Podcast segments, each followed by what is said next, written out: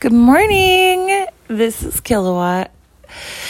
I am so grateful to be sleeping in my bed, surrounded by birds chirping, in a healthy state. I'm so thankful that I have family and friends that love and support me and as like a security network or a support network that helped me get through this time where I found myself somewhat suicidal. Um, uh, fuck Laura Jacobson for Kaiser. If you're ever looking for like a counselor, don't go to her through Kaiser. If they recommend Laura Jacobson, just tell them next, next, please, next. Um, like I immediately zone into the person who let me down. I was in a place of extreme crisis and she let me go. Like she just she dismissed me as a client, which I think should be illegal. Like when you're gripping on to anything and your provider is in a place of power and because you have different belief systems, she decided to dismiss me as her patient and refer me to someone else, which would take 24 to 48 hours. But I was in a, in a state of extreme crisis. Like I was, I took two days off work and I was hiding in my apartment. Like it was a really bad period of time. And so I woke up this morning and I heard the birds chirping and I'm in my bedroom that I just organized and everything feels the way it should. But I just wanted to put that on record that I'm really grateful. I'm really fucking grateful. Uh, so we just had sign up, which bus operators have sign up about every three months. Because of the COVID, they had to draft a like a last minute impromptu sign up that only lasted the duration of COVID lockdown. Um, so basically what that entailed was they just eliminated overtime for all the operators because they didn't want to have to lay us off since we couldn't accept payment. If it was cash payment, we still can't. Which means a lot of people are just like, "Oh, I don't have uh, I don't have fare. I only have $5 here." And so that's that's consistent. And so they're losing a lot of money I know we just got 184 million, but that's not going to last a lot considering what they pay the drivers and how much it takes to operate the fleet. And so we're looking at real life expenses of what it costs to run a transportation company without the uh, like the passengers or customers actually putting any payment in. Um, so we're looking at the basically a random test run of a fareless system, which I think is important to recognize because for me during this pandemic, I I mean, I watched 60% of my passengers lose their job in one day. And the next day they stopped taking cabs. I'm sorry, that just mm fucking hurts, man. Like, when you love people, when you love your passengers, when you love your city. Hmm.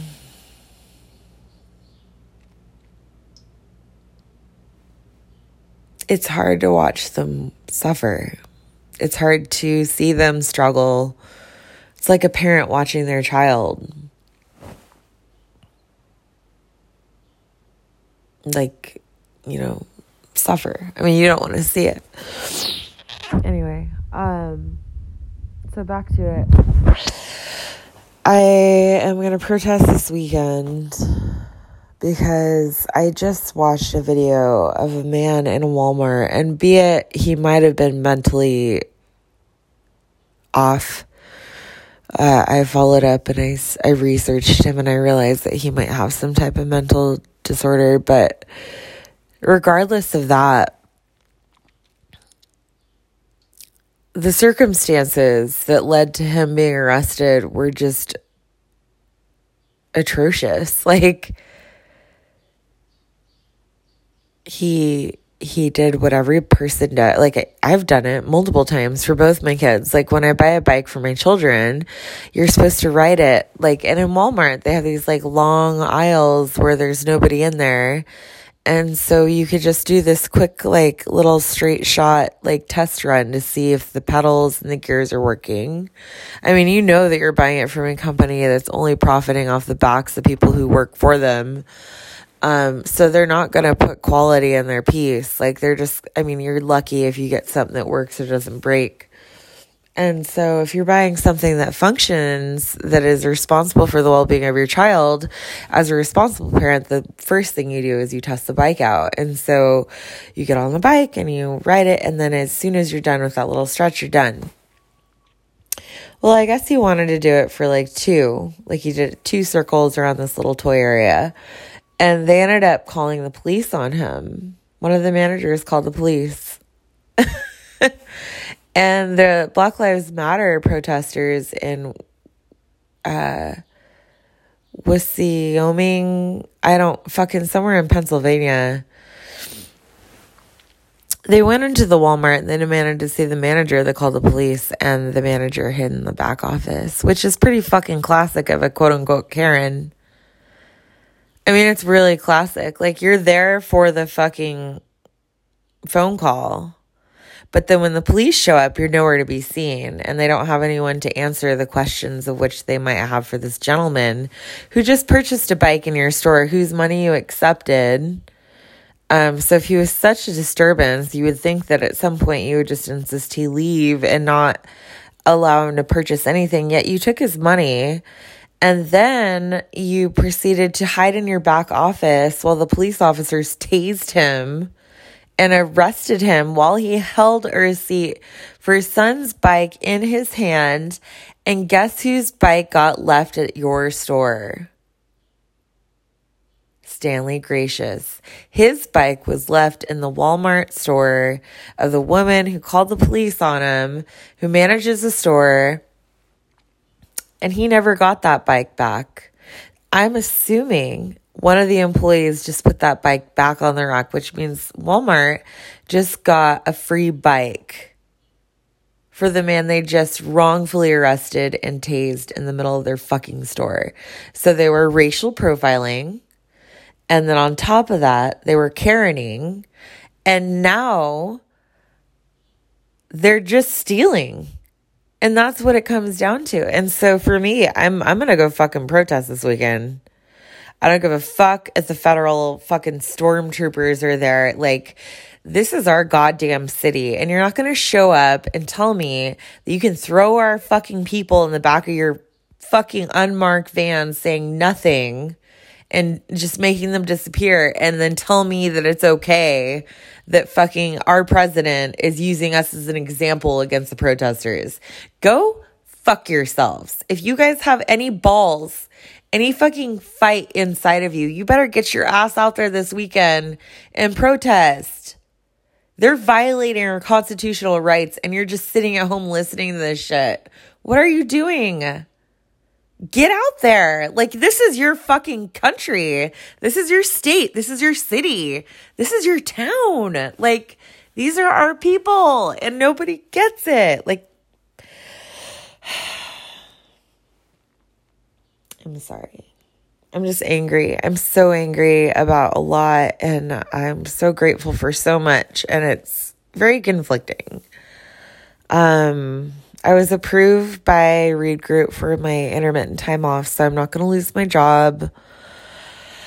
And I'm in the process of trying to be diagnosed officially for autism, which I've, like, my brother, my niece, and my nephew.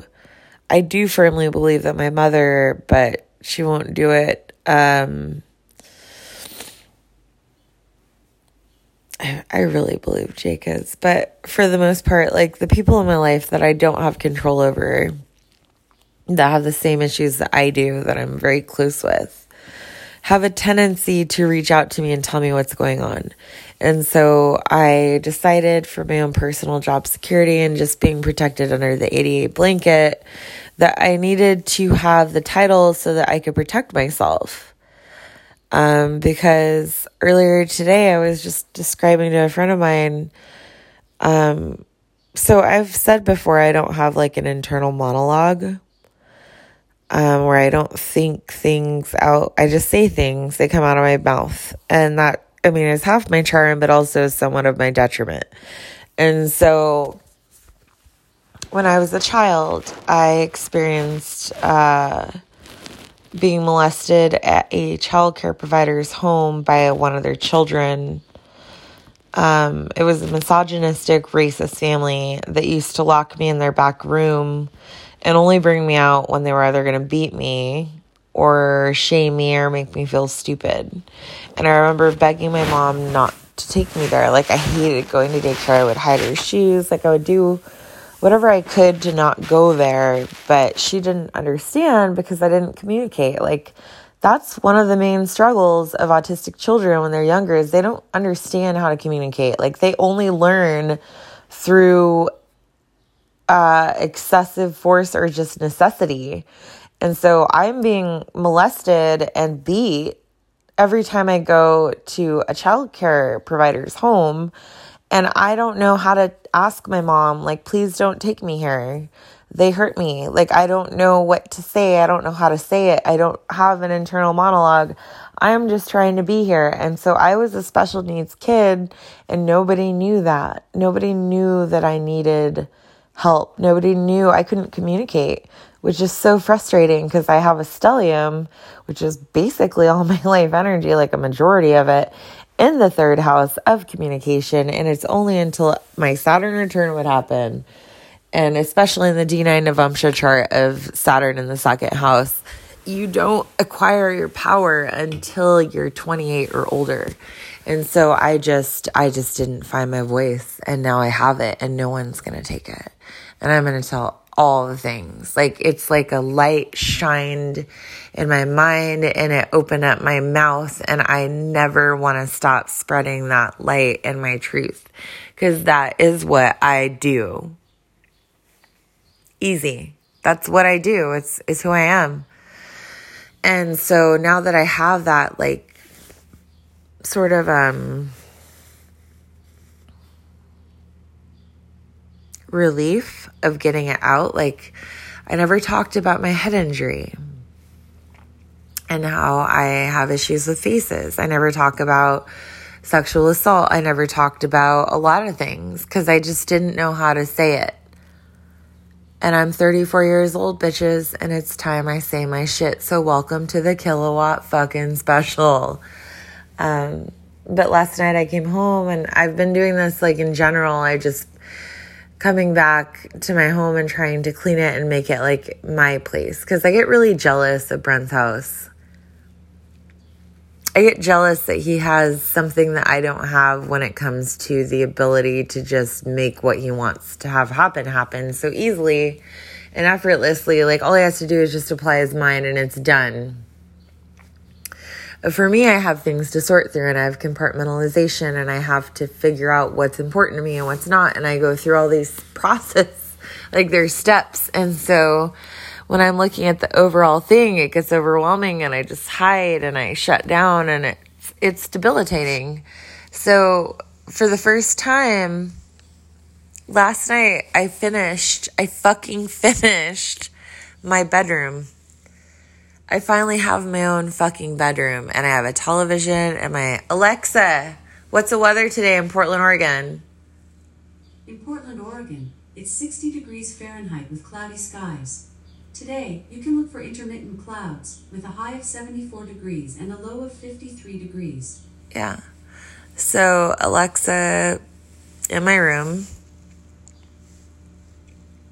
everything's set up. I got all my recycling done. I did my vacuuming, my mopping, my dusting, my organizing, my folding, my everything's put away. It's finally done and I'm so grateful. I woke up today to birds chirping. I'm in my home. Everything feels so secure. And tomorrow morning, I'm going to go hiking with my baby sister. And then I'm going to go protest because it matters. And I was listening to a book earlier this week uh, by Brene Brown called Dare to Lead. And she talks about coming down with your core values and what and what makes you function and what makes you operate. And um, she says, you know, like you can sit down and write a list of, you know, values that you hold because you need to identify them, right? Like that's the first step to actually understanding your values is you need to acknowledge them and and actually define them. So when you're sitting down and you're writing your core values down, she found that most often than not, people will write down two core values. And I feel like hers and mine are very much similar. Uh, she said that her two core values are faith and courage.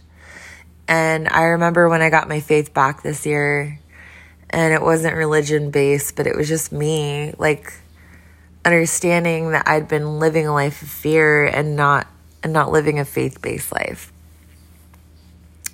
And the courage to act on what is important to me, which is the Black Lives Matter thing. Also like everything against women, like mental health. Like there's so many things that I stand for, but those two core values of courage and faith are what define me as a person. And I will say that as true as day, like that is who I am. And so I don't fucking care that it's not popular. I don't fucking care if you're afraid for me. It is what I stand for. That is who I am. And I will always, every fucking day, wake up and operate with that level and that mentality and that drive. It will always happen and it's never going to stop and I I've been hiding off from the Black Lives Matter thing this last week cuz of the stormtroopers and what I've seen and it's scary like it's terrifying. But after watching that video of Stanley being arrested in the Walmart and just knowing that like it's still going on. Like it doesn't like if it, if it were me, if I were the Black Lives Matter movement, I'd burn that fucking Walmart and their police department down. Like it would literally be known that if you're going to wrongfully accuse and arrest a black man for buying his son a bike in that Walmart, take his money, arrest him and put him against felony charges that will impact his future, you're going to burn. And that's me. That's just kilowatt, bitch. I'm not fucking favoring anyone that has hate in their heart. And I certainly will burn all the fucking haters down immediately. I mean, I, am not saying that they should do it, but I would do it. If that should happen here in Portland, I'd help them burn the fucking Walmart down. Like, I'm done. I'm really fucking done. Like, I'm over it. Like, I'm tired of being surrounded by racist assholes here in Molalla. I'm fucking out of here as soon as I can. I'm I'm tired of people using black people in their lives as trophy prizes. Like, bitch, I don't give a fuck if your grandkids or your children are black, okay? My question to you is what are you going to do with your fucking privilege? Where are you? Where are you?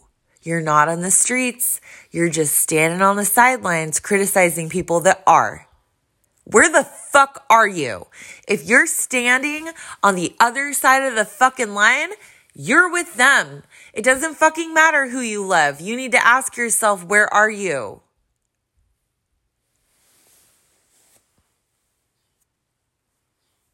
I learned this year that my voice carries. I learned this year that my voice is powerful.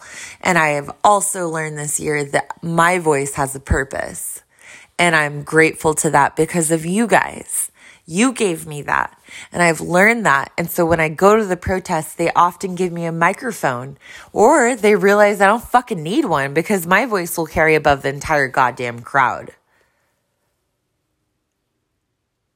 And so I'm going to be there this Saturday and I would like to invite all of you to join the protest this Saturday. You don't have to stay for the fucking riots, okay? You don't have to stay when shit gets scary, but show up for the fucking event. The, the peaceful event, the quiet one, the march. Just show up. It's fucking time, dude. I don't want any more excuses. I don't want to hear. I'm fucking working. I'm tired. Just go. Just show up for once. Just go. Where the fuck are you? So, in closing, this is Kilowatt. I love you guys. I'll talk to you later.